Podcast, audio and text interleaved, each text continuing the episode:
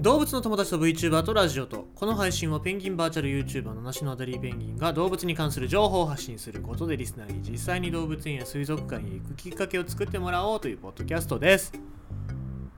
まあマスクがないって言ってましたけどもまあやっとこそなんか会社とか病院とかには回るようになってき始めたのかなという感じで明日なんかマスク20枚くれるとか言われたんであよかったな。まあ今時期になるとなんかもうなくなっちゃってる人もいるのかな？マスクが。マスクなくなっちゃったのかどうかわかんないけどもうオリジナルのマスクをさ、えー 作ってる人がいるみたいで。今日あのスーパーまあまあ複合施設なんだけどそこちょっと帰りに寄って食料品買ってたらさ目の前から来るおばさんがなんか珍しい色のマスクしてるからなんかなと思ったらさえっ、と柄がね、えーグッチなの。グッチの柄の、えーマスクしてて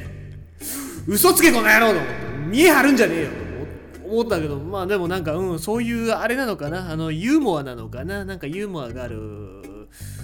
お母さんなのかなみたいな感じでちょっと見てましたけどもね。グッチかな？なんかえーよくわかんないです。僕はあのブランドとか詳しくないけどなんかグッチのなんか茶色のなんかシャネルかグッチかわかんないけどなんかそれをやってましたけど。うーんまあなんかちょっとマスクでユーモアで見せてもいいんじゃねえかなって思うけどね。あと本当にない人は工場の工場で僕らが使うような防毒のマスクつけてるけどあれ逆なんだよね。外から入ってくるの遮断するけど中から外に出ていくのは遮断しないからあんま意味ないって言われてますけど。まあないよりマシというかなんだろうね。日本人的なことを言うとさマナーというか見た目なんだろうね。マスクをしてる人は大丈夫。マスクをしてない人はダメみたいな、うん、なんかそれを不快にさせないためみたいなのもあるのかもしれないね。えー、さあまああとそうだね。の中のことで言うと小池百合子さんはソーシャルディスタンスをあれを流行語大賞にしようとしてるのかな。そんな気がしまあまあ流行っていいんだよけどさ。でもなんかあれを受賞するのが小池百合子さんっていうのはちょっとなんか僕は嫌だな。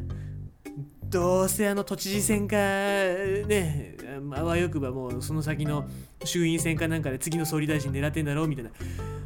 偏見だね。僕は偏見が多いからそういうことを考えちゃダメです。はい、えーソーシャルディスタン密です。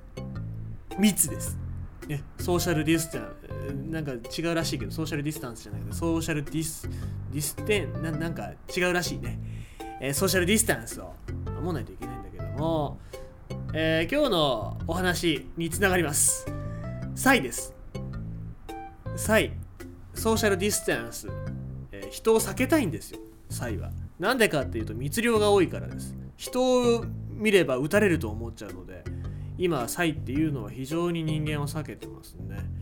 えーというのもクロサイ近年密漁が本当に多くなってって、1970年代に比べると10分の1で今生息数がだいたい5000頭ぐらいしかいない、え南アフリカにはいないって言われてますので、えーこれをね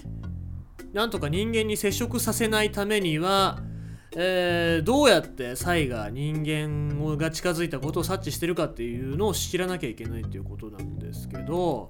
えーでも今回これ発表研究成果が、えー出たところによるとサイ実は背中についてる前キリンの回でもお話ししましたけども、えー、ウシツツキ赤橋ウシツツキっていう鳥に視覚を頼ってるっていうことなんですね。で視覚を頼ってるって言いますけども基本的にサイっていうのは視覚が弱いんです。まああんなつぶらな目してますからねあの体に見合わず。で聴覚と嗅覚っていうのはとても発達しててああ風が来る方向に人間がいるなって思ったら匂いで察知して逃げその風が、えー来てる方向と逆の方向を向いて逃げる体勢を取るんだけども、えー視覚視覚は弱いっていうことで見えてあんまり見えてないですよね、えーちょっと遠くにいる人間とか。でも、えー牛つつきを背中に積んでるサイ、まあ、積んでるというか勝手に乗っかってるんですけどサイっていうのは早く見つけると。で一方牛つきが乗ってないクロサイは見つけることがあんまりできなかったと。いうことなんですね。で、えー、牛つきの数背中に乗ってる牛つきは1羽だけじゃなくて複数乗れますからね、え、1羽増えるごとに平均して9メートル手前で人間に気づくことができるようになるというわけなんですね。まあだから、えー、牛つきが目の役割をしてるっていう話なんですけどその目っていうのは別にね脳みそでつながってるわけじゃないからどうやってるんだって話なんですけど、えー、これ研究によるとクロサイ。クロサイは、まあ、今さっき耳もいいって言いましたけども、えー、この牛つきの警戒音を盗聴することができるそれによって接近してくる人間の存在がより遠くから、えー、気づくことができるんじゃないかっていう、えー、研究結果が出てますね。で、えー、っと、この牛つつきっていうのは別に黒サイに知らせてるつもりがあるかどうかっていうのは不明なんですけども、えー、この牛つつき同士で捕食者、まあ、例えばこれで言うと人間ですよね人間の存在を知らせ知らせ合ってるんじゃないかって話ですね。まあ、だから牛つつきがサイを助けようとしてるかどうかっていうのは分かんないけどもその声を、えー、聞いてあなんか警戒してるなって人間がいることを警戒してるっていう捉え方を黒サイがしてるっていうことが、えー、今回分かったっていうことなんですね。で、えー、まあ、警戒音に関しては他の前の回でもいろいろと説明はしましたけどもこの牛つつきの活躍っていうのでもしかするとサイの密漁っていうのが減っていくかもしれませんよっていう話にもつながってくるんですね。えーとだからこれ牛つつき実はサイも減ってるけど牛つつきも減ってるんですよね。でなんで牛つつきが減ってるのかっていうとこれはまこの南アフリカ、えー、西部の、えー、問題っていうかその住んでる人たちの問題もあるんですが、えー、家畜を飼育してるわけですね人間って。まあ牛だったりとか豚さんだったりとかっていうのを飼育してるわけなんだけどもそこの、えー、皮膚に寄生虫がつくんだよね。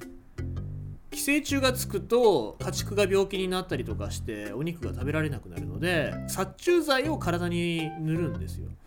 そうすると寄生虫が死んでしまったりとか、えー、まあ、中毒になったりするんだけどもこの牛つつきっていうのはそういう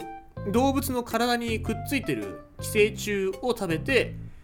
生きてる生き物なので、えー、サイとかにもくっついてサイとかあとキリンですよね。キリンとかにもくっついてこの寄生虫を食べてあげるっていうケアしてあげるっていう役割を担ってるんだけどもその寄生虫殺虫剤を食べちゃった、えー、に、えー、くっついちゃった寄生虫を食べちゃうことによってその牛つつきも中毒になって死んじゃうっていう話なんですよね。だから、えーまあ、今回分かったこととして再導入、まあ、再を再導入ってちょっとダジャレっぽいんだけど再導入例えば再をの数を増やすためにはもしかするとこれ牛つつぎも同時に増やさないといけないんじゃないかっていう研究結果に結びつくわけなんですね。えー、なのでやっぱりその牛つつきサイっていう共存関係にある動物っていうのをえー、セットでやらないとあと密漁対策としてもね牛つきっていうのの数も増やしていかないといけないのではないかという、えー、そういう研究結果のまとめになりましたね。まあ人間に出会いたくない生き物って人間だけじゃないんだよね。特にサイなんかは本当に致命的だしウイルスなんかよりも人間の方が全然怖いですから、まあ、その対処法として協力できる仲間だったりっていうのが本当は必要なわけですよね。まあ、だから人間も本当はこう政府に文句言ったりとかマスクが小さいだなんて言わずにさそのちっちゃいマスク余ったんだったらその子供が多い家庭に分けてあげるとかなんかそういう協力をね、えー、しなきゃいけない今協力して牛つきとサイみたいに協力をして生きていかなきゃいけないんじゃないだろうかと。そんな風に私は思うわけですよ。ああ、ちょっと今日社会的なこと言ったぞ。はい。そういうことも言えるんです、私。はい、えー、ということで今日はそんな牛つつきとサイのお話でした。